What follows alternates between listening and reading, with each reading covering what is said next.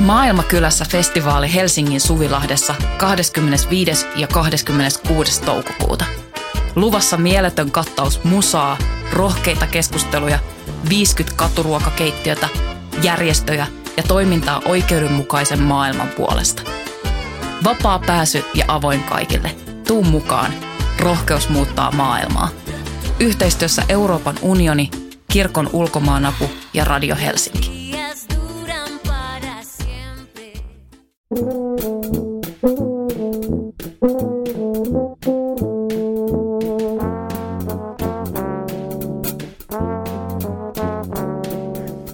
Tervetuloa kuuntelemaan Voimalehden teatterin politiikkaa, politiikan teatteria podcastia. Minä olen Tuomas Rantanen, Voimalehden kustantaja ja teatteritoimittaja.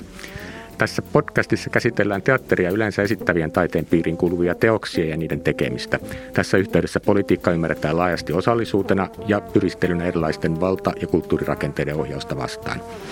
Näissä keskustelussa pohditaan sitä, miten erilainen yhteiskunnallisuus näkyy esittävän taiteen teoksissa ja sitä, miten niissä osallistutaan tiedostaen tai tiedostamatta erilaisten rakenteiden haastamiseen ja pönkittämiseen. Näitä rakenteita voivat olla esimerkiksi se, miten erilaisia identiteettejä, kehoja tai valtasuhteita esitetään näyttämöllä. Tämän kaiken ohella voidaan tietenkin myös luoda katseita teatterikehyksen suunnalta myös politiikan esiintymisessä harjoitetun draamallisuuden ja näyttelemisen suuntaan. Tänään tällä kertaa tässä ohjelmassa puretaan tarkemmin kansallisteatterissa esitettävän dosentit-näytelmän lohdutonta kuvaa siitä, miten ajalle tyypilliset kovan talouden imperatiivit uhkaavat yliopistossa tehtävän työn tekemisen mahdollisuuksia. Sitä täällä studiossa puhumassa on näytelmän käsikirjoittaja ja ohjaaja Juha Jokela. Tervetuloa Juha. Kiitos. Ja sitten dosentit näytelmän aiheesta todellisena esimerkkinä käsitellään ajankohtaista uhkaa, jossa Helsingin yliopiston teatteritieteen opintosuunta supistuisi jatkossa opintokokonaisuudeksi. Tällä on toteutuessaan merkittäviä vaikutuksia teatteritieteen tutkimiseen ja opiskelumahdollisuuksiin. Ja tämä liittyy siis taideopetuksen tasoon ja yliopistossa ylipäänsä tällä hetkellä. Keskustelemassa on teatteritieteen professori Hanna Korsperi. Tervetuloa Hanna. Kiitos. Voisin ehkä tähän alkuun kysyä nimenomaan Hannalta, että miten historiaan perehtyneenä teatteritutkijana näet teatteri ja poliittisuuden liittyvän toisiinsa ylipäänsä? No mun mielestä ne on aina olleet hyvin voimakkaasti kietoutuneita toisiinsa ihan sieltä teatterin synnystä alkaen. Ja, ja vielä sanoisin myöskin niin, että teatteria on myös eri vaiheissa käytetty politiikan välineenä ja teatteri on myös ikään kuin tarjoutunut joissain hetkissä niin kuin politiikan teon välineeksi. Ja tästä mun mielestä ihan selkeimpiä esimerkkejä on tämmöiset se, äh, tapaukset, joissa teatteri on käytetty kulttuuridiplomatian välineenä. Mutta sitten mä sanoisin myös, että, että teatteri on mun mielestä aina poliittista, että vaikka se aihe ja teema olisi kuinka yksityinen tahansa, niin kun se asetetaan näyttämölle, se asetetaan julkisesti keskusteltavaksi ja silloin se, siitä tulee niin kuin yhteisöllistä ja siitä tulee mun mielestä silloin myös poliittista. Että, että me ei ehkä vaan aina ajatella, että sekin on poliittista teatteria, mikä sinne keskusteluun nostetaan. Niin ja jollain lailla tietysti teatteri perustuu just siihen läsnäoloon, siihen yhteisölliseen kohtaamiseen, jossa on tietyssä ajassa ja hetkessä, että voiko sanoa, että se poliittisuus ja yhteiskunnallisuus tunkeutuu aina esitykseen silloinkin, kun tekijä ei sitä sinne itse ole laittanut? No ilman muuta. Ja tämä on mun mielestä myöskin yksi sellainen tekijä, mikä, mikä minua teatteritaiteessa ennen muuta kiehtoo. Ja se on juuri se, että, että se on niin hetken taide että se on olemassa vain jonkun tietyn hetken ja jos ei se puhuttele niitä sen hetken katsojia, niin ei se sitten puhuttele ketään. Et teatterin suhteen meillä ei esityksiä voida ikään kuin löytää uudelleen tai tekijät eivät voi nousta suureen maineeseen ikään kuin sitten myöhemmin. Tämmöisiä tapauksia me tiedetään kirjallisuudesta ja kuvataiteesta esimerkiksi tai musiikista, mutta teatterin puolella tämä ei ole mahdollista.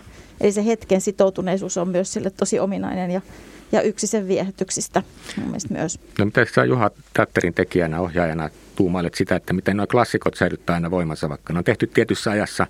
kun ne pannaan näyttämölle, niin tuntuu siltä, että niissä niin kuin aina löytyy joku uusi kerros, joka liittyy siihen aikaan ja hetkeen.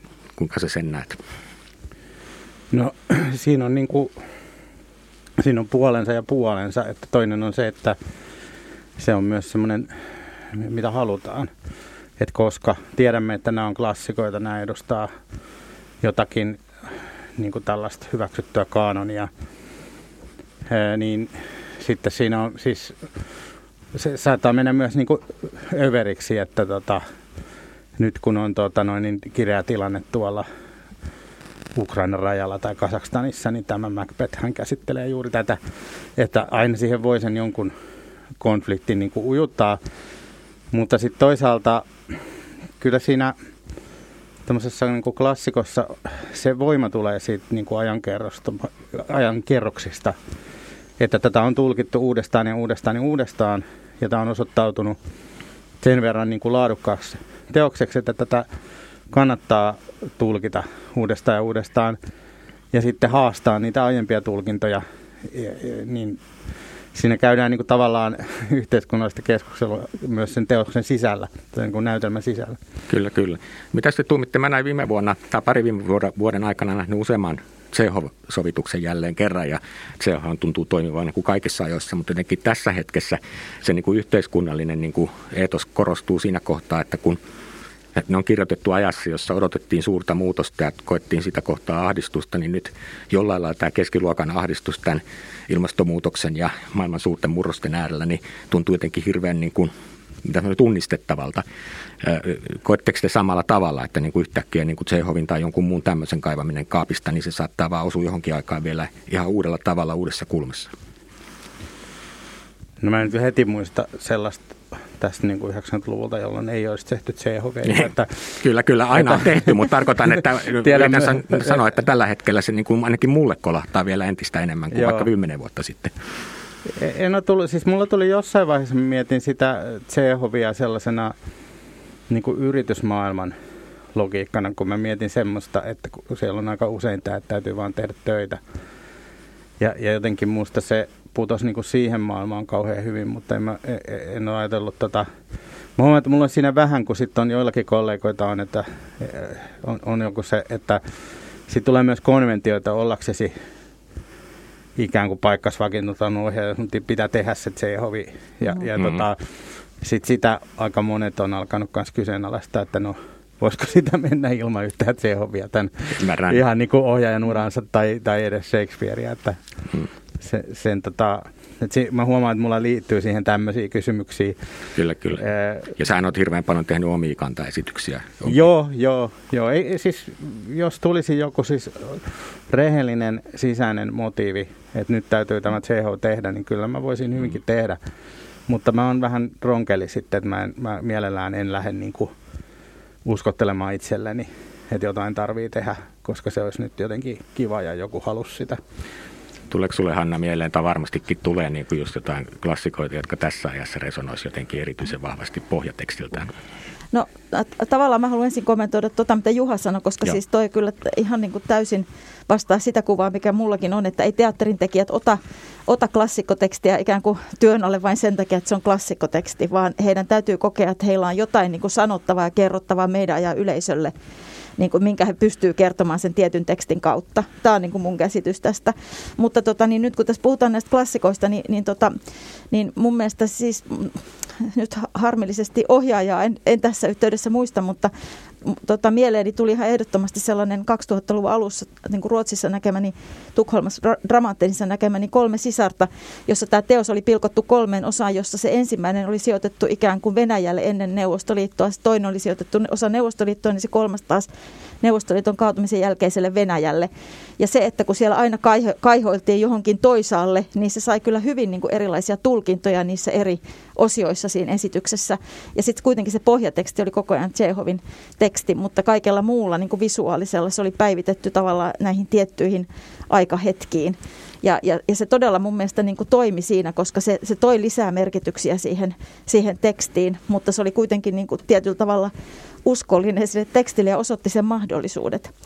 Toinen, mikä mä ajattelen myöskin, on se sellainen, missä tota, että sen täytyy jotenkin sen klassikonkin toimia niin kuin siinä, että todella se aikalaispuhuttelu on siinäkin niin kuin se olennainen.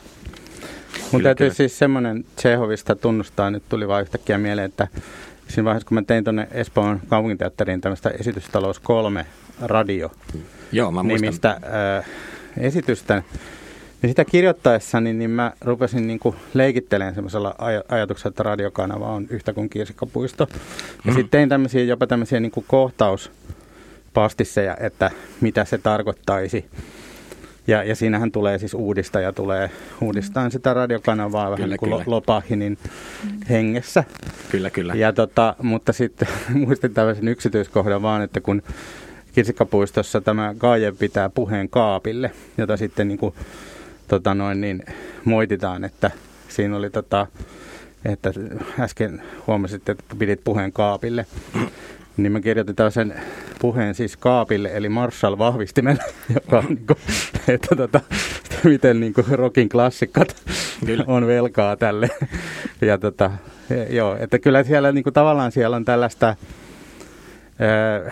että ne asetelmat on niin kuin herkullisia kääntää ja miettiä tässä ajassa en tiedä sitten tarviiko niitä nyt sillä niin kuin nykyaikaista aina, mutta, mutta jotain siinä on niin kuin, jotain se aina inspiroi, niissä on jotain sellaista arkkityyppistä, joka tuntuu mm kyllä, kyllä. kantavan. Täytyy sanoa tähän väliin, että se esitystalous kolmannen, just tämä paikallisradio, kaupallinen paikallisradion tarina, niin se muistutti hirveän paljon Voimalehden tilannetta. Jossain merkityksessä mä luin sitä ihan omalla tavallaan innostuneena siitä ajatuksesta, millä tavalla me nyt ei oltu saneerattu niin paljon, mutta kuitenkin kamppaillaan niiden realiteettien kanssa, jotka toimii. Lähestytään pikkuhiljaa sitä dosentitesitystä, mutta sitä ennen voisi kysyä jotain, joka liittyy siihen näyttämään, eli kansallisteatteriin. Mä nimittäin huomasin, Hanna, että sä oot kirjoittanut kirjan politiikan ja valtataistelun pyörteissä Suomen kansallisteatteri ja epävarmuuden aika 1934-1950 jollakin lailla en ehtinyt lukea, sain sen tänään vasta, ajattelin kyllä lukea. Tulee semmoinen niin kuin mielikuva, että kansallisteatterikin on instituutiona ollut aikamoinen niin kuin politiikan väylä ja se mitä siellä esitetään, niin sitäkin on käyty erilaista keskustelua. Haluatko ihan muutamalla sanalla kuvailla sitä, että mikä on kansallisteatterin niin kuin merkitys suomalaisessa tämmöisessä yhteiskunnallisessa kontekstissa?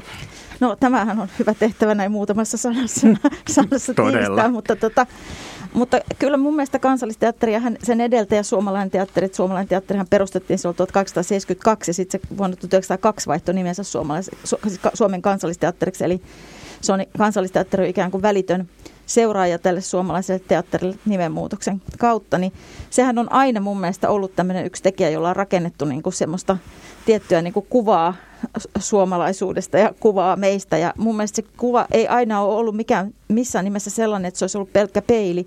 Että se on ollut myös tämmöinen niin kuin kysyvä kuva, että tällaisiako me niin kuin ollaan tai tällaisiako me halutaan olla. Ja, että se on ollut tavallaan sellainen kysymysten herättäjä pikemminkin kuin, niin kuin vastausten antaja.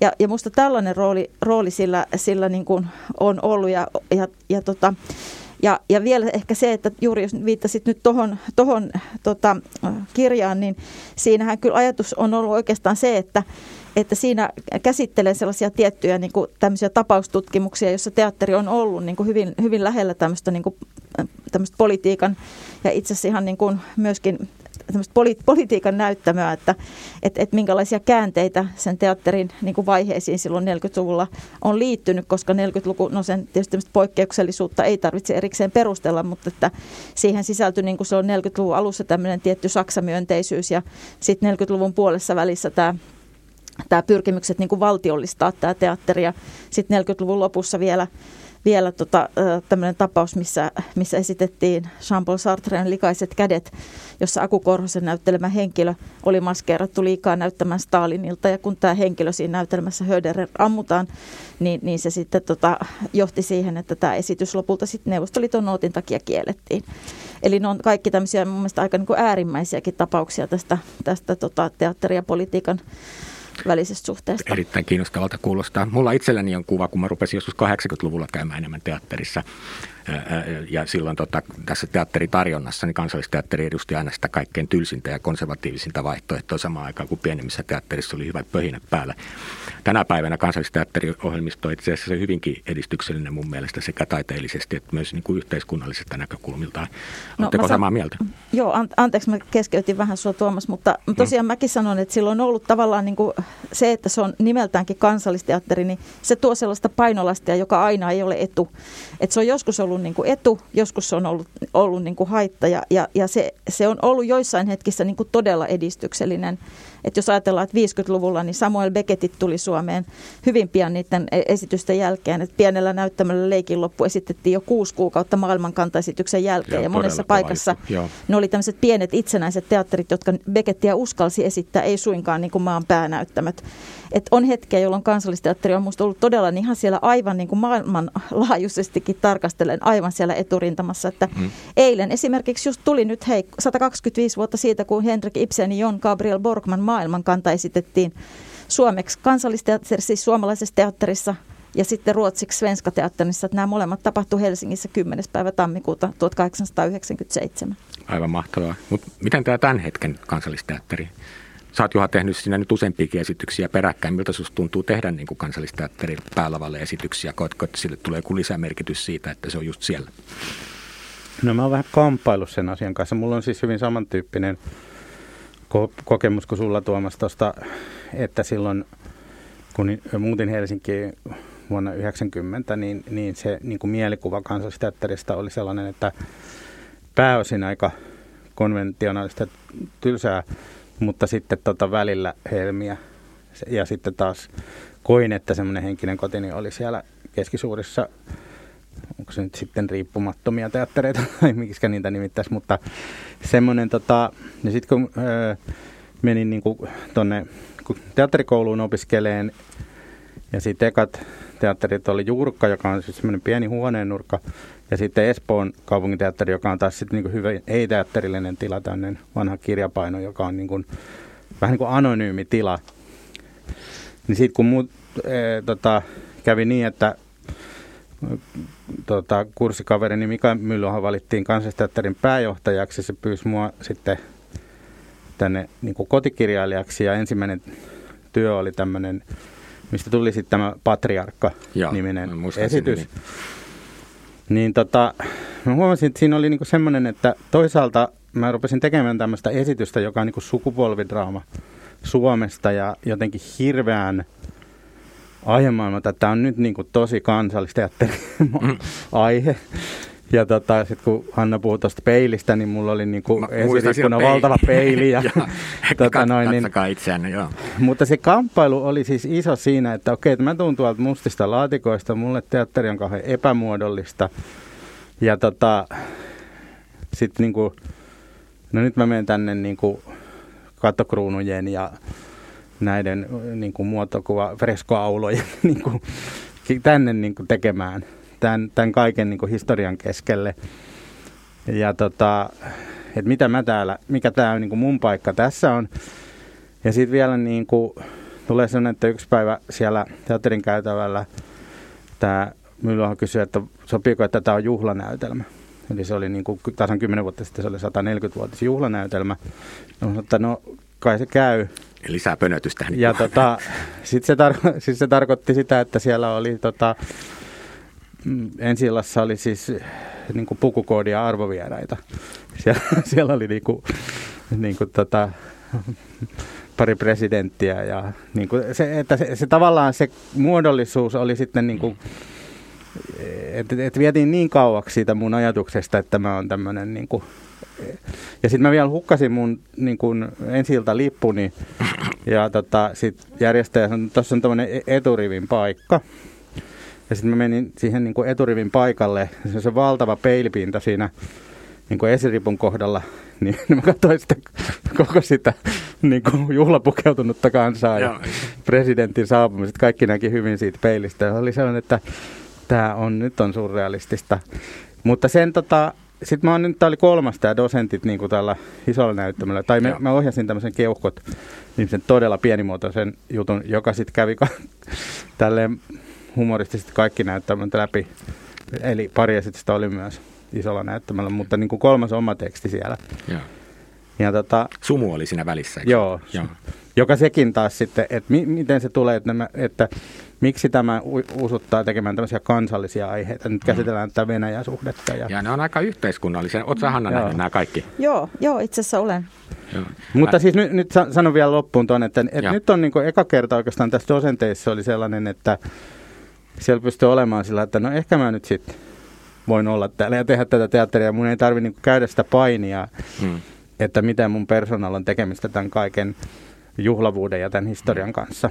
Mutta johtuu se sitten kontekstista tai mistä, mutta kyllähän ne aika yhteiskunnallisesti kantauttavia kaikkia ja semmoista ilmapiiriä hakevia ja patriarkassa vielä tämmöistä niin kuin aatteen, aatteen ja idealismin niin kuin ikään kuin iso kaarta, että mikä katoo minnekin.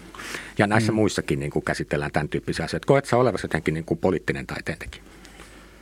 No tuntuu se ehkä vähän naivilta sanoa, että en ole, mutta mä on kyllä, kyllä siis mulla on niin yksi näytelmä, jota mä ajattelin, että nyt mä yritän tehdä niin poliittisen teatteriesityksen. Se oli esitystalous tuonne Espoon kaupunginteatteriin 2010. Ja siinä oli siis niin kuin, yksi tota, äh, keskeinen miljö oli tota, äh, SDPn puoluehallituksen kokous. Kyllä, kyllä. Ja se oli niin kuin, äh, siinä oli niin kuin politiikka niin kuin eksplisiittisesti jotenkin tiskissä. Ja, ja tota, mutta siitä jäi mulle vähän semmoinen olo, että, että mä, mä, että mä en haluaisi oikeastaan tätä niin kuin etumerkkiä käyttää, että mä, mä niin kuin, ajattelen enemmän niin, että, että mä mieluummin liityn tämmöiseen niin kuin tarinankertojien traditioon, mutta koska nyt tässä ajassa elän ja omia havaintoja niin käyn läpi ja muuta, niin, niin tota, si, siis väistämättä olen poliittinen. Si, se, sitä ei voi niin kuin estää. E, e, muuten mun pitäisi tavallaan niin kuin rajata joku alue itsestäni pois. Mutta että huomaa, että välillä on jopa vähän semmoinen, että, että, tota, että kaipaa vähän semmoista, että voisi vois, vois, tota, vois kokeilla jotain että ei olisi sitä yhteiskunta-analyysiä senkään vertaa. Joo, ja siinähän kävi siinä esitystaloudessa se hauskuus siinä ensimmäisessä, joka muuten päättyy Working Class Hero biisiin, joka oli musta aika mahtava esitys, mutta siinä oli siis se paradoksi, että itse asiassa vaikka se tavalla satirisoi tämmöistä kuntatalouden niin kuin, kaupallistamista ja nimenomaan huomiotalouden hyödyntämistä tämmöisissä asioissa, niin sitten Espoohan innostui siitä ihan hirveästi ja tilasivat sulta sitten lisääkin esityksiä. Poliitikot piti sitä, vaikka siinä kyseenalaistettiin aika paljon sitä Joo. toimintatapaa, mikä niin kuin kuntapolitiikassa oli vallalla. Musta se oli hauska se Sitten tuli vähän ehkä semmoinen lempilapsi, että sitten ne mm. niin kuin, se oli aina, aina niin kuin koko poliittisen elitinkin juhlatapaus, kun tuli uusi esitystalous. Kyllä, kyllä. Mutta semmoista, se, siis mun, mun koko ajatus siitä, miksi, miksi mä sitä vähän nyt niin kuin, äh, kakistelin sen poliittisen kanssa, niin ehkä se liittyy semmoiseen, että, äh, että ajatus siitä, että mulla olisi joku poliittinen viesti tai agenda – ja sitten mä halu, että käyttäisin teatteriesitystä, että tätä nyt pitää siirtää ihmisille tätä asiaa, jonka mä jo tiedän, mutta ne ei ehkä vielä ole oivaltunut. Niin se ei vastaa, niin kuin, mulle se taiteen kokemisen ytimessä on aina se, että se on niin kuin täysin tekijän kontrolloimattomissa, että se, siellä ne ihmiset, se on niin kuin enemmän sellainen lahjanomainen, että, että minä yritän tehdä tällaisen teoksen kaikella parhaalla osaamisellani, niin ja sitten seuraan, mitä ihmiset siitä saa. Ja, ja, ja sitä ei oikein ennakoi. Joskus, joskus tulee jotain niin kuin, ikään kuin mittareilla mitattavaa menestystä, joskus tulee ihan kiinnostavaa keskustelua ja mm. joskus vähemmän. No yliopistolla tämä dosentit on kyllä aiheuttanut aikamoista keskustelua ja ihan varmasti perustellustakin. Tämä esitys tuli siis ensi iltaa viime syyskuussa piti kyllä tulla varmaan aikaisemmin, mutta tämä korona sotki sitä aikataulua.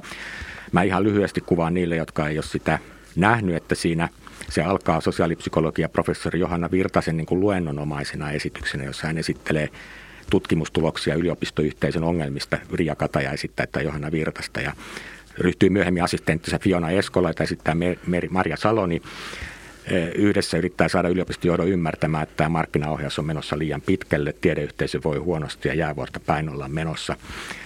Sen sijaan, että nämä havainnot, vaikka ne perustuu tosiaan tutkimustietoihin, niin ei tunnu saavan oikein yliopistojohtoa ymmärtämään asiaa. Ja tämä professori joutuu työpaikkakiusatuksi ja omassa elämässä perherintamallakin tapahtuu kaikenlaisia asioita. Ja sosiaalinen media ottaa hänet maalitauluksi ja lopulta hän päätyy työuupuneeksi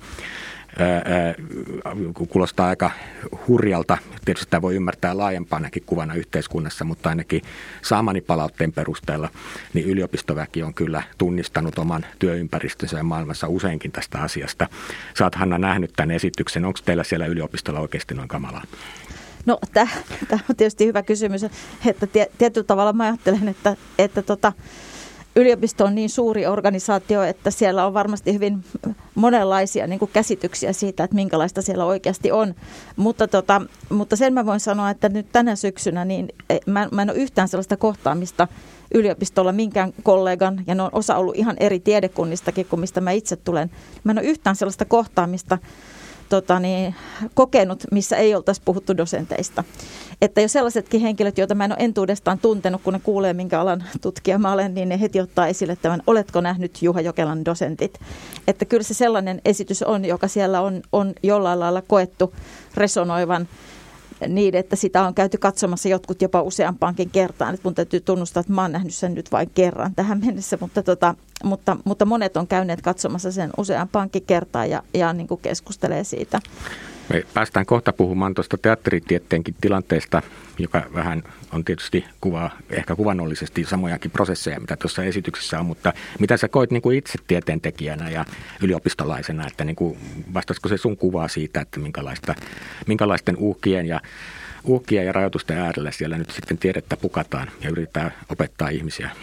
No, no sanotaan, että kyllä, kyllä sen, sen niin kuin ehdottomasti tota, niin koen niin kuin akateemista maailmaa seuranneena, että, että tota, että meille tulee paljon myös sellaisia kysymyksiä niin kuin ulkopuolelta, että mitä tieteestä ajatellaan ja miten tie, tiedettä niin kuin arvostetaan. Ja, ja välillä tuntuu, että, että julkisessa keskustelussa on suorastaan niin kuin etu jotenkin niin kuin halveksia sitä, sitä, tota niin, sitä, sitä tiedettä ja tieteentekoa ja tutkimusta. Että et, et kyllä näitä tällaisia niin sanottuja harkitsemattomia heittoja on niin kuin viime aikoina mun mielestä kuultu tavalla, josta itse ajattelen, että, että vielä muutamia kymmeniä vuosia sitten niin se ei olisi ollut edes mahdollista puhua sillä tavalla niin kuin akateemisesta maailmasta ja tutkimuksesta ja tieteenteosta.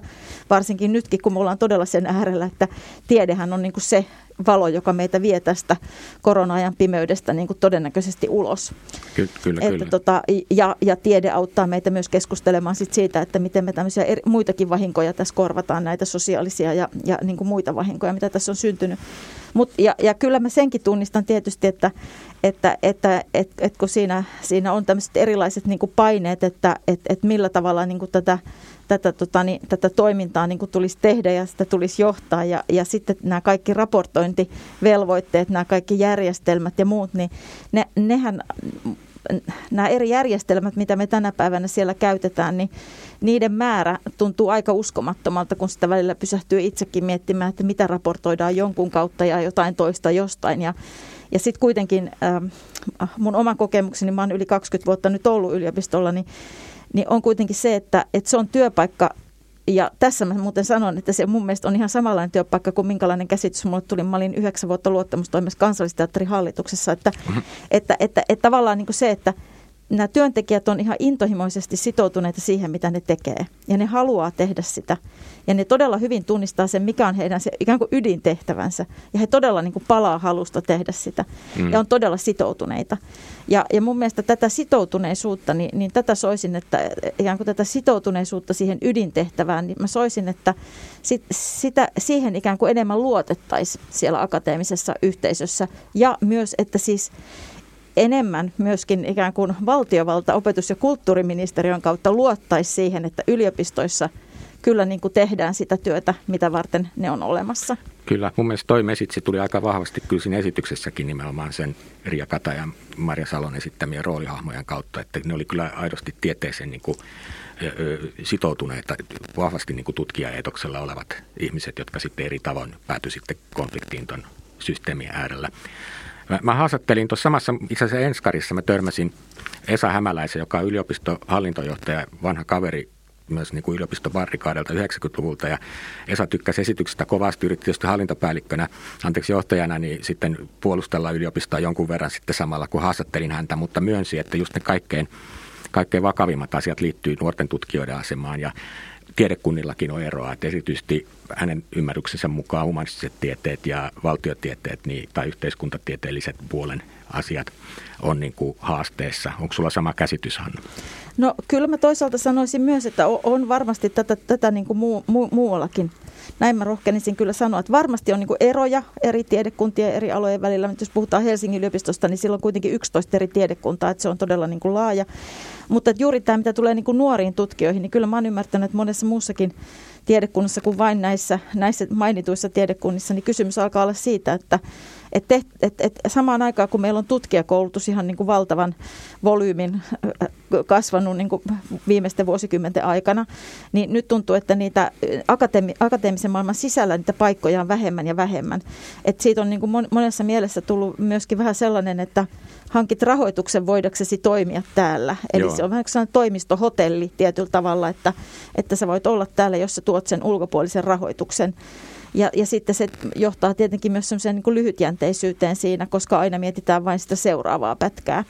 Kyllä, et, kyllä. Että, että nämä, nämä on tietysti sellaisia, mitä, mitä siihen on, niin kuin, mitkä niin kuin myös tietysti tunnistaa siitä. Mutta samaan aikaan mä haluaisin myös, että, että tota, että tämähän on, on myös ajatus, että mehän ei kouluteta niitä tutkijakoulutuksen saaneita ihmisiäkään pelkästään sinne akateemiseen maailmaan, vaan ikään kuin ylipäätään tähän yhteiskuntaan. Et, että, että tietysti siis nyt vaan monelta sektorilta pitäisi löytyä enemmän rohkeutta siihen, että todella palkataan niin kuin väitelleitä henkilöitä muuallekin kuin ihan perus tutkimus- ja kehitystyöhön. Joo, mennään kohta tuohon ajankohtaiseen teatteritieteen tilanteeseen, mutta vielä Juhalta kysyisin tästä välistä, että kerrot tuon dosenttien taustasta, että mistä sä nyt keksit tarttua tuohon aiheeseen? Mitä kautta se idea tuli ja mitä sä lähdit työstää sitä? No se aika paljon on semmoista, että kun aihetta etsii ja niitä nyt mä oon kokenut, että ne on aina jotenkin ti- tiukassa, että ei ole mikään se niin kuin runsauden sarvi, että mulla on varastossa jotenkin kymmenen ideaa tai aihetta, josta sitten jonkun valitsee, vaan se on, että joka jutun jälkeen tulee vähän semmoinen olo, että mahdanko koskaan enää keksiä mitään. Ja sitten yksi semmoinen niin kuin, varasto on aina se, että mitä on itse jossain mies on kokenut, mistä tietää, minkälaisia vaiheita on elänyt. Ja mä opiskelin tuolla Helsingin yliopistossa ensin yleistä kirjallisuustiedettä ja teatteritiedettä sitten ennen teatterikoulua niin kuin neljä, neljän vuoden ajan, tai sanotaan viimeinen oli vähän hulttiovuosi, niin ehkä kolme vuotta. Ja tota, tota noin, niin, sitten tavallaan niin tutustuin joihinkin ihmisiin ja sitten niihin on pysynyt yhteys ja on joku semmoinen niin kuin ymmärrys, tai luulin ainakin, että on, missä mennään. Ja, tota, ää, sitten, ja sitten mä jossain vaiheessa huomasin, liittyy just niin kuin Sipilän hallituksen aikaan, että mistä Hanna puhui aikaisemmin tästä niin kuin harkitsemattomat heitot, että tuli tämmöinen niin kuin, Mä tiedän, onko se niin kepillä jäätä vai oliko se niin ajatus, että tämmöinen vetoaa nyt, että heitellään tämmöisiä niin kommentteja, joissa vähän dissataan tai, tai kohdellaan vähän sillä lailla, että mm-hmm. näitä pitää niin pikkusen sörkkiä. Ja, ja just dosentit, joka paikan dosentit ja niin Niin, niin joo. Ja, ja, tota, ja niin, kuin, niin, kaiken maailman dosenteja, mulla jossain tekstissä luki, että tämä on kaiken maailman dosenttien kunnianpalautus. niin tota, ja se, se tuli sellainen olo, että jotain on, niin kuin, jotain on tapahtunut tai jotain on menossa, joka, joka mm. tuntuu niin kuin merkittävältä. Ja, tota, ja sitten mä merkkasin niin kuin ideaan, sitten mulla oli tämmöinen vähän tämän Johanna Virtasen kaltainen, he, kaltainen henkilö mielessä. Ja äh, sitten kun tuli se seuraava, että nyt pitäisi tehdä tuonne kansallisteatterin juttu, niin sitten mä tota, rupesin ihan aika järjestelmällisesti niin researchia, eli tuttuja tutkijoita haastattelin, käytiin lounaalla ja sitten mä niin kirjoitin ylös ymmärtääkseni, mm, mitä, mm. mitä tapahtuu. Ja tein pitkän, siis tämän researchin varmaan kuin mihinkään muuhun on jo joutunut tekemään, koska ja se liittyy oikeastaan semmoiseen, että kun ajatteli tuommoisia niin akateemisessa maailmassa vaikuttavia professoritason henkilöitä, niin se, eh, että millainen päänsisäinen kirjasto teikäläisillä on, niin sitä ei niin kuin sillä improta, sitä materiaalia sillä, että mm. mit, mitä, siellä, mitä siellä on, ja eikä sitä myöskään pysty ottamaan niin kuin haltuun mm. siinä mielessä. Mutta se, että saisi ne edes niin kuin, tavallaan näytelmäkirjailijana puhumaan jotakin ääntä omassa päässään tai saisi sen käsityksen, että minkälaista jokapäiväistä niin kuin sanan käyttöä on vaikka tietyt ö, tieteelliset käsitteet tai kuinka, kuinka ne niin kuin rullaa. Et, et, et, se, mä tarviin niin semmoisen, että ne henkilöt alkaa tavallaan mm. puhua mun päässä. Mä pystyn tuottamaan sitä Joo, sit tekstiä. Se... Ja, ja mm. sitten, sitten siinä, siinä meni aikaa. Mm. Ja sitten seuraava oli se, että, että se niin kuin, niin kuin, kun sieltä kävi ilmi, että se kauhean moni oli niin kuin nimenomaan tästä, että ydintehtävän sotkeminen jonkinlaisella tällaisella manageroinnilla on se ikään kuin draama. Niin miten tästä tehdään sellainen tarina, joka kiinnostaa jotakin muutakin kuin akateemisia ihmisiä, koska siinä on niin lähellä se semmoinen olo, että, että täällä on ihmisiä, jotka valittaa, että, että kun me haluttaisiin vain tutkia ja sitten noin haluaa tietää, että mitä hyötyä siitä on, mm. niin se ahistaa tosi paljon.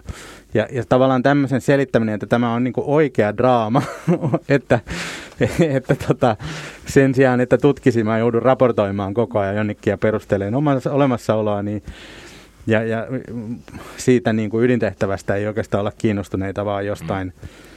toisesta tarinasta, joka tästä yliopistosta kerrotaan, joka ei ole ihan niin kuin totta. Kyllä, kyllä. Niin tämmöinen, tämmöinen sieltä sitten nousi ja, ja tota, si, sitten se jossain kohtaa alkoi sitten tuottaa kohtauksia. Joo. Ja näyttämöllisestihän se on varsin näyttävää, että siinä oli mun mielestä hienosti tehty just näitä ratkaisuja, niin kuin miten tämä kirjasto muuttuu niin kuin tämmöiseksi panoptikoniksi tai miten esimerkiksi tämä luentorunko tässä esityksen niin kuin alussa toteutuu. Että mun mielestä siinä oli semmoista yliopistolta estetiikkaa, vai mitä sä koet Hanna? No kyllä, ehdottomasti ja, ja tietyllä tavalla myös niin kuin, äh, sanoisin näin, että kyllähän nämä henkilöhahmot oli jonkinlaisia niin kuin, sieltä monia sellaisia akateemisia arkkityyppejä mun mielestä on helposti mm. nähtävissä niiden takana, kuinka ikään kuin loppuun saakka todellisia esikuvia heillä sitten lieneekään, niin, tota, niin sellaisia tiettyjä akateemisia arkkityyppejä ilman muuta. Mutta kyllä mäkin ajattelen niin, että, että, tota, että että tässäkin niin kysymys kuitenkin oli siitä, että, että sä tunnistit jonkun tällaisen niin ajankohtaisen ilmiön tai asian, koska sä olet tämän yhteiskunnan osana ja sitten kuitenkin nostit ikään kuin sitä sitten näyttämölle, jotta se tulee niin kuin julkiseen keskusteluun. Ni, niin tämähän on mun mielestä se myös, miten mä koen, että, että tota, se on myös niin kuin monissa akateemisissa piireissä selvästi otettu tällaisena tämmöisenä tota, tervetulleena puheenvuorona siitä, että mitä tämä työ on. Ja sitten toisaalta taas niin kuin se on ollut sitä kaiken maailman dosenttien kunnianpalautusta. Mun mielestä myös sellaisena se on selvästi koettu monissa niissä keskusteluissa, joita mäkin olen tästä mm. esityksestä käynyt. Ja silti sanon näin, että se toimii kyllä niin kuin riittävästi sitten taas monen muunkin niin kuin ehkä työyhteisön niin kuin dynamiikat ja se kuvaus, että ei se tosiaan ole pelkästään vaan niin kuin akateemisesta maailmasta. Että kyllä mä uskoisin, että se puhuttelee myös katsojia, jotka ei välttämättä niin kuin ole niin, niin sisäpiiriläisiä kuin ehkä ne henkilöt, joiden kanssa mä oon nyt tämän syksyn mittaan niistä, viime syksyn mittaan niistä keskustellut. Ja paitsi, että siinä kuvataan just tätä miten nämä taloudelliset imperatiivit vaikuttaa yksittäisten ihmisten työedellytyksiin, niin kyllä se sivuaa hirveän paljon tätä meidän toista aihetta myös. Eli miten niin kuin yliopiston hallintorattaat nyt sitten niin kuin jakaa niitä niukkenevia resursseja eri paikkoihin. Eli meillä on nimenomaan nyt käsillä se tilanne, että tammikuussa humanistisen tiedekunnan tiedekuntaneuvosto on päättämässä ainakin mahdollisesti päättämässä, minun mielestäni toivottavasti eivät päätä, mutta kumminkin, että yliopiston teatteritieteen opintosuunta supistuisi jatkossa opintokokonaisuudeksi, mikä tarkoittaa ilmeisesti, että sitä ei voi enää opiskella teatteritiedettä pääaineena ja ylipäänsä niin kuin resurssit pyörittää sitä itsenäisenä tieteenalana erittäin suuresti vaikeutuu. Ja tässä on vielä kirsikkana kakun päällä se, että itse asiassa Helsingin yliopisto on koko teatteritieteen osalta ihan keskeinen pulju tällä hetkellä, kun muualla sitä ei edes tämän vertaa opeteta. Hanna, sä oot tämän alan professori ja käyttänyt puheenvuoroja muutamia haastatteluja, jonka takia minäkin sinut tänne pyysin, niin haluaisitko sä kuvata tätä tilannetta nyt vielä vähän tarkemmin? No sen verran mä voin sanoa, että, että totta kai tähän vaikuttaa varmasti tällainen hankala taloudellinen tilanne, missä ainakin meidän tiedekunnan sisällä ollaan. Mutta, tota, niin, mutta, mutta, mutta mun nähdäkseni siihen tulisi vaikuttaa myöskin sellaiset keskustelut, että, että, tota, että meillä on todella niin meidän tiedekunnassa on paljon aloja, mitä ei, mit, mitä ei voi niin yliopistotasoisesti opiskella missään muualla kuin Helsingin yliopistossa. Että tavallaan tällaista kansallista koordinointia tiedeyliopistojen välillä ei oikeastaan voida tehdä muuten kuin sitten se, että se jää niin Helsingin yliopiston tavallaan vastuulle. Ja, ja sitten itse ajattelen myöskin, että, tota, niin, että tässä niin sen pohtiminen, että, että ollaanko me tavallaan vain pieni paketti paljonko siinä olisi opintopisteitä, niin tästä ei ole ollut, ollut nyt mitään keskustelua. Mutta se keskustelu on lähtenyt siitä, että koska me ollaan niin kuin henkilöstöresursseiltamme pieni ala, ja näitä tällaisia pieniä aloja on sen tiedekunnan sisällä paljon muitakin. Kyllä, kyllä. Eli jos me lähdetään siitä, että kaikki opetus pitäisi tuottaa vain sen vakituisen henkilökunnan voimin, ja sitten jos vakituinen henkilökunta on yhtä kuin kaksi henkilöä, niin, niin se ei ikään kuin riitä kauhean suureen pakettiin, jos ajatellaan näin, että sen pitäisi sillä, sillä pyöriä. Mutta sitten toisaalta taas pitäisi mun nähdäkseni ajatella myöskin sitä, että, että tämä meidän ala, teatteritiede, on osa taiteiden tutkimuksen koulutusohjelmia, jotka tässä iso pyöräuudistuksessa 2015-2017 niin per, muodostettiin nämä uudet koulutusohjelmat. Ja näillä koulutusohjelmilla kuitenkin on ihan selkeä tämmöinen ikään kuin kenttä täällä yhteiskunnassa, mitä, mitä, mitä me ikään kuin palvellaan siinä mielessä, että me, meillä, asian, meillä kasvaa ja kouluttautuu asiantuntijoita sen taidekentän palvelukseen. Kyllä, kyllä. Ja minua huolestuttaa suuresti tämä, mitä sä näissä puheenvuorossa olet käyttänyt myös, että just tämä teatteritiedettäkin, joka siis on vain esimerkki näistä muistakin aloista, jotka on samanlaisten ongelmia äärellä, että tällä hetkellä niin kuin tuntiopetusta esimerkiksi ei voi tilata eri alojen asiantuntijoilta, vaan nimenomaan just te kaksi, jotka olette siellä töissä, niin teidän pitäisi tavallaan kattaa tämä koko alue.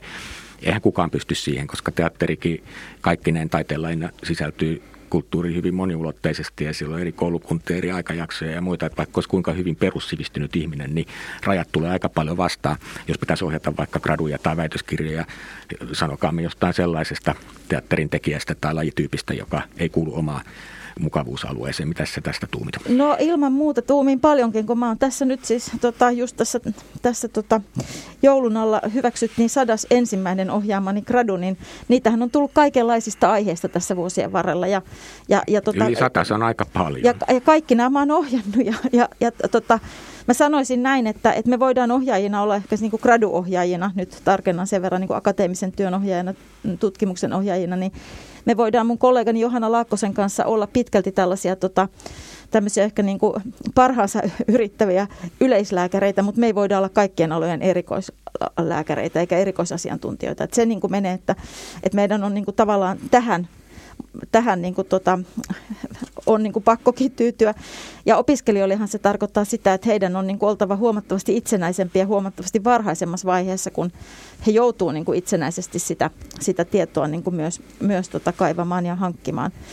Mutta toisaalta taas sit se, että koska me ollaan ainoa paikka, missä tämä ala voi opiskella ja sitten se työkenttä on hyvin laaja ja sillä on monilaisia tehtäviä, niin opiskelijoilla pitää voida olla oikeus keskittyä sellaisiin kysymyksiin, jotka heitä kiinnostaa, jotta he hankkii sitten sen parhaan mahdollisen osaamisen päätyäkseen niihin tehtäviin, joihin he, he niin kuin sinne taidekentälle haluaa. Ja, ja tota, ja sanon vielä sitten todella senkin, että, että ihan samalla tavalla kuin tämä yhteiskunnan asiantuntijoiden tarve, niin sehän ei noudata sitä eikä mukaudu sen mukaan, että paljonko meillä on pysyvää henkilökuntaa joillain tietyillä aloilla. Mm, mm. Että kyllä mä oon tässä viime kuukaudet tuntenut hyvin niin kuin absurdi draama, jota mä nyt jossain vaiheessa olen myös tutkinutkin, niin niin kyllä se, mä oon todella tuntenut tämmöisen absurdin tunteen, kun mä ajattelen, että mä oon alani ainoa professori Suomessa. Että on hyvin vaikea kuvitella, että meillä olisi niin kuin aloja, että olisi vain yksi professori niin kuin jollain mm. tietyllä alalla Suomessa. Että et mitä niin kuin ne odotukset sitten tällaista henkilöä kohtaan kohtaan niin kuin niin ja, olisi, että pitäisi jotenkin mm. revetä kaikkea. Ja teatteri on aika hyvin resurssoitu taiteenlaji. Suomalaiset pitää paljon teatterista, käy paljon ja sitä tuetaan yhteiskunnallisesti paljon. Niin on jokinlainen suhde sillä, sillä tekemisellä ja panostuksella siihen, miten sitä myös tallennetaan jälkipolville ja analysoidaan, niin kuuluu. Tämä on sulta varastettu ajatus, mutta ajattelen samalla tavalla itsekin. Juha, kun sä oot taiteen tekijä, niin miltä susta kuulostaa siis semmoinen ajatus, että niin kun omastakin työstä voi jäädä niin kuin pienempi siivu analysoimatta tai tallennettua tieteen keinoin, jos siihen ei riittäviä resursseja löydy.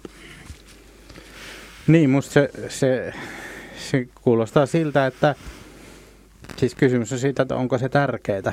Onko, jos, jos taide ja teatteri on tärkeää, niin silloinhan sitä pitää tutkia. Me kuitenkin tutkitaan tätä Mm. Kai tärkeää on, kun sitä kerran teetätetään koko niin. ajan. Ja, ja se on se, koulutetaan se... ihmisiä kallilla rahalla ja halutaan, että teatteria lavalle, niin voisi niin. kuvitella, että se painopiste on valittu. Niin mäkin ajattelisin, ja sitten sille, että ka, miten kaikki siitä puhuu, että minkä, minkä, miten niin kuin merkittävää se on, sitten miettii tavallaan niin kuin historian saatossa, että mitä, mitä meille niin kuin jää meille täältä, niin usein ne taideteokset jää kestävä kauemmin kuin joku muu asia.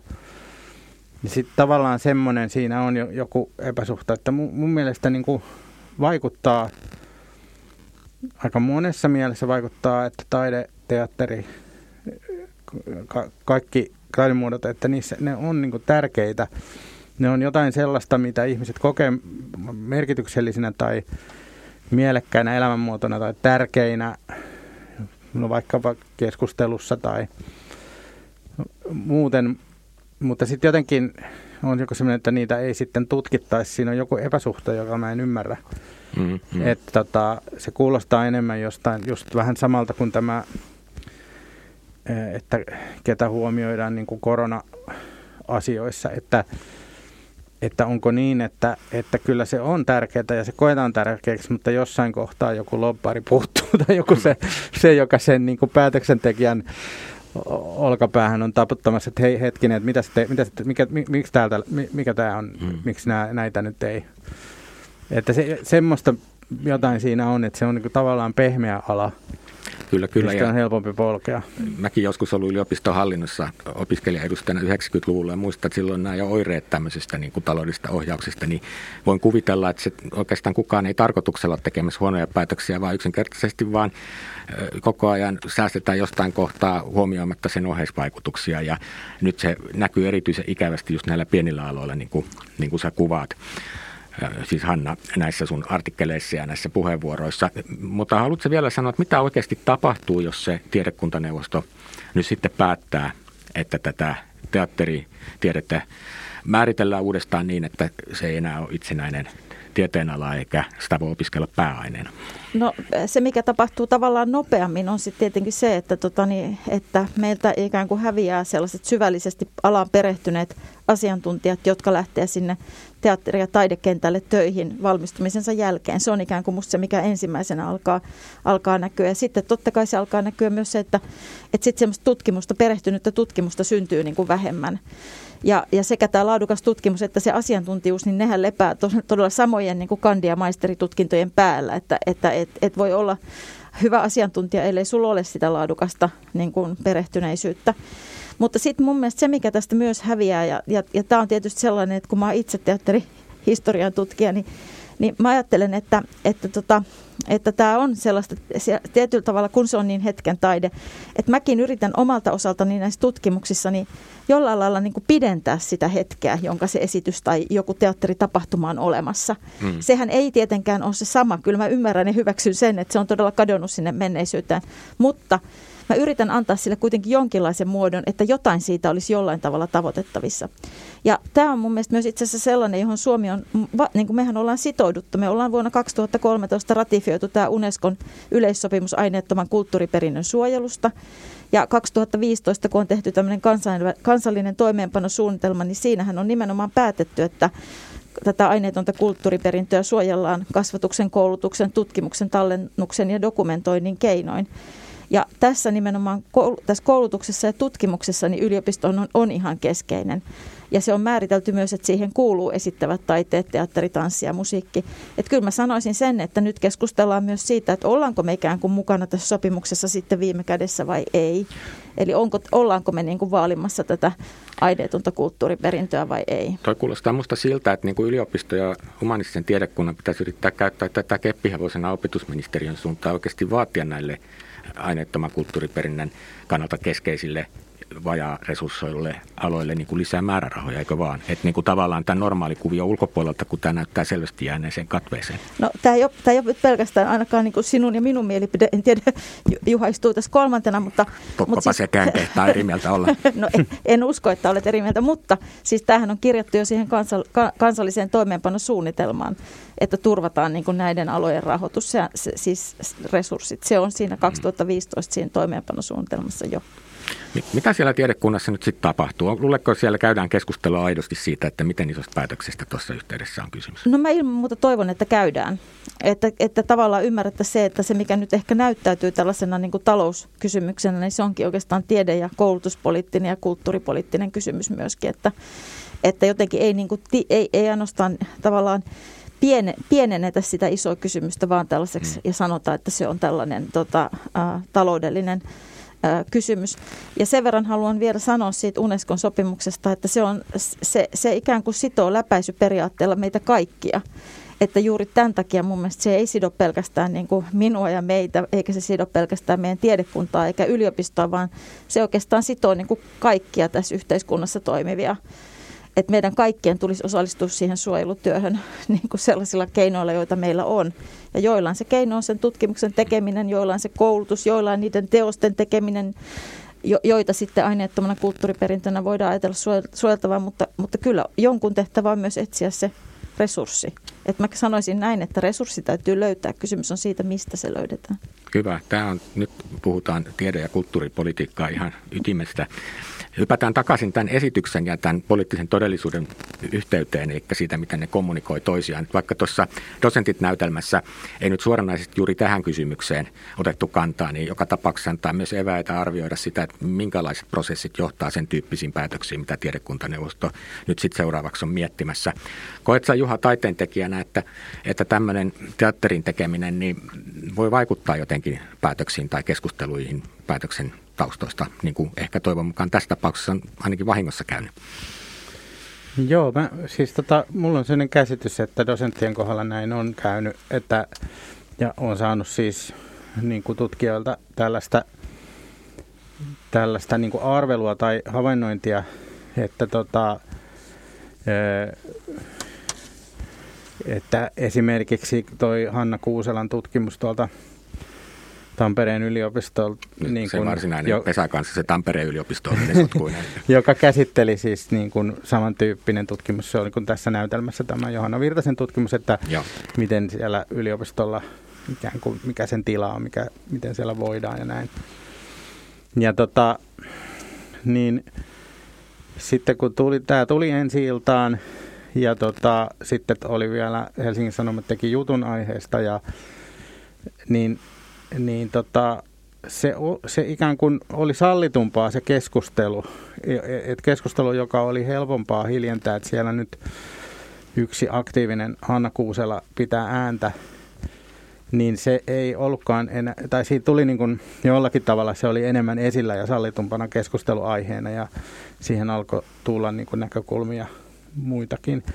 Tosin sitten siinä täytyy sen verran niin kuin, disclaimata, että siinä oli tämä, että kyseisessä yliopistossa oli myös tämä irtisanomisuhka juuri silloin mm-hmm. tuli, että se, ne saattoi niin kuin jonkun, että se saattoi olla se varsinainen syy, mutta jollakin tavalla se oli niin kuin läsnä siinä ja se on musta semmoinen, että monestihan taiteessa on semmoinen niin kuin tietty representaation arvo läsnä, että mm. sitten kun se sitten kun se yliopisto on siinä taideteoksessa esillä ja sitä niin kuin suhteellisen iso joukko ihmisiä käy katsomassa, niin sitten se on enemmän keskustelussa ja se on jollakin tavalla näkyvämpi ja tota, enemmän jotenkin olemassa ehkä siinä, sit, niin kuin julkisessa sfäärissä.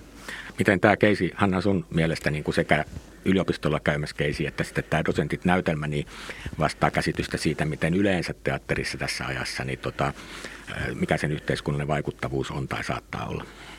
No mun mielestä ainakin juuri tämä, mistä Juhakin puhui, että, että, tota, että se kuitenkin tuo sen, niin kun, kun se asetetaan julkisesti katsottavaksi ja koettavaksi ja, ja, ja, ja niin keskustelun alle, niin se lisää keskustelua ylipäätään. Ja, tota, ja, ja tämä on mun mielestä myös osittain se, minkä takia mä ajattelen, että et, kun palaan siihen, mitä me ihan alussa sanoin, että, että teatteri on mun mielestä aina poliittista siinä, kun se semmoisen, vaikka siis musta, musta keskustelu tieteen tilasta ja tieteestä ei ole koskaan sillä tavalla ihan niin täysin yksityistä, kun sehän on myös julkista, mutta, mutta tämä ikään kuin antaa sille niin kuin uuden kaikupohjan tämä esitys. Et sikäli, sikäli se niinku vielä korostaa sitä, sitä, että se tuo sen niinku kes, keskustelun alle.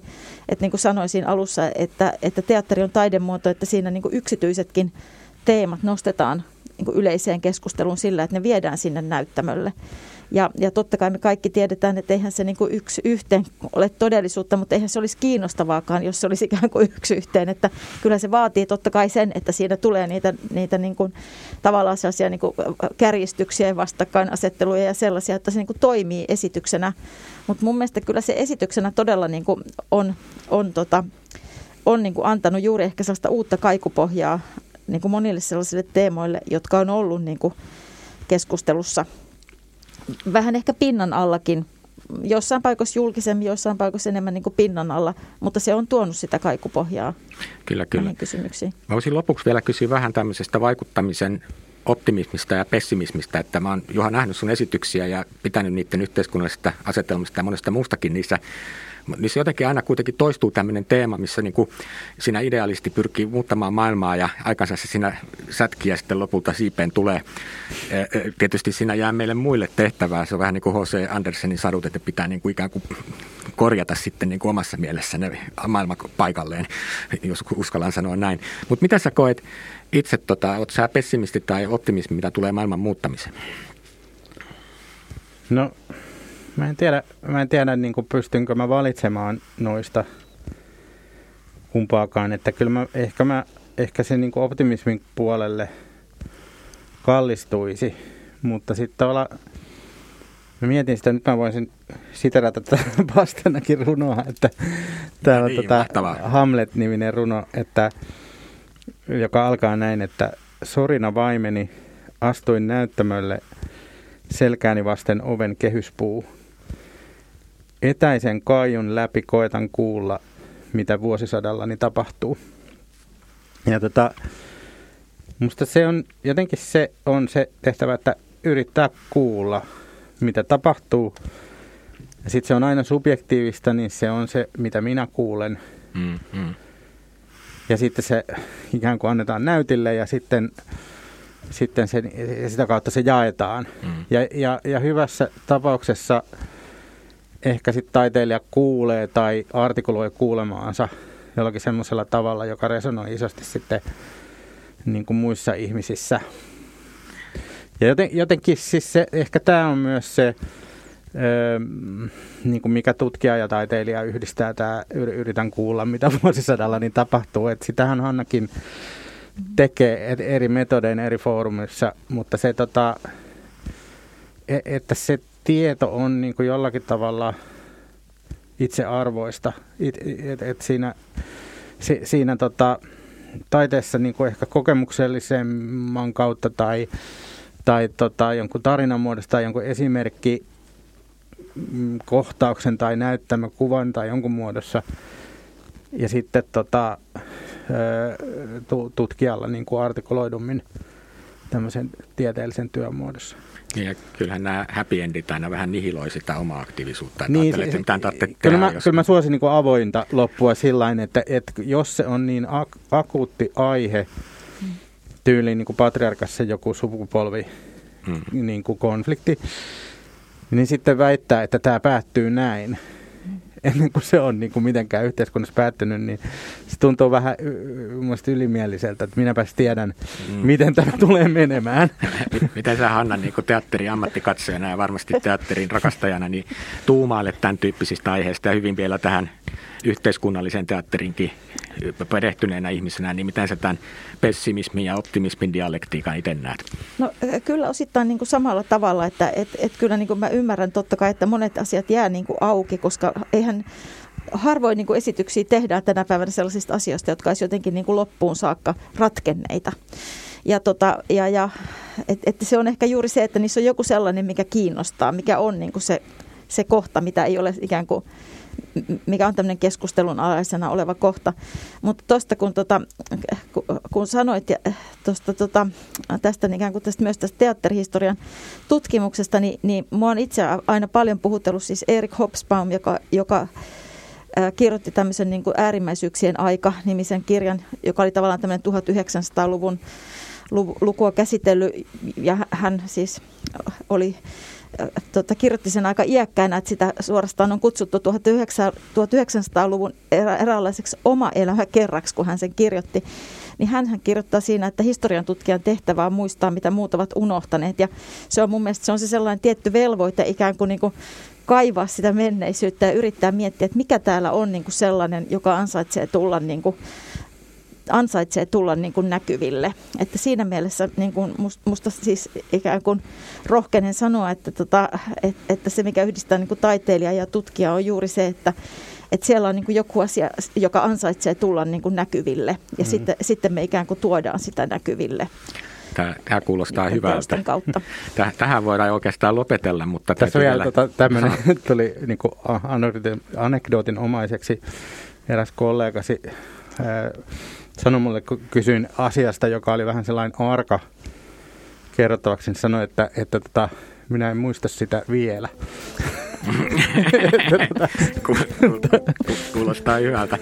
Toivottavasti muistamme sen huomenna ja tästä voikin lähettää sinne humanistisen tiedekunnan tiedekuntaneuvostolle toiveita, että älkää viekö meiltä sitä muistia. Kiitos Juha ja kiitos Hanna, että jaksoitte keskustella tästä aiheesta ja onnea ja menestystä työssänne. Teette tärkeää, tärkeää työtä. Tämä on teatterin politiikka, politiikan teatteri podcast, jota kustantaa Voimalehti. Kuulemiin ensi jaksoon ihmiset. Kiitos. Kiitos.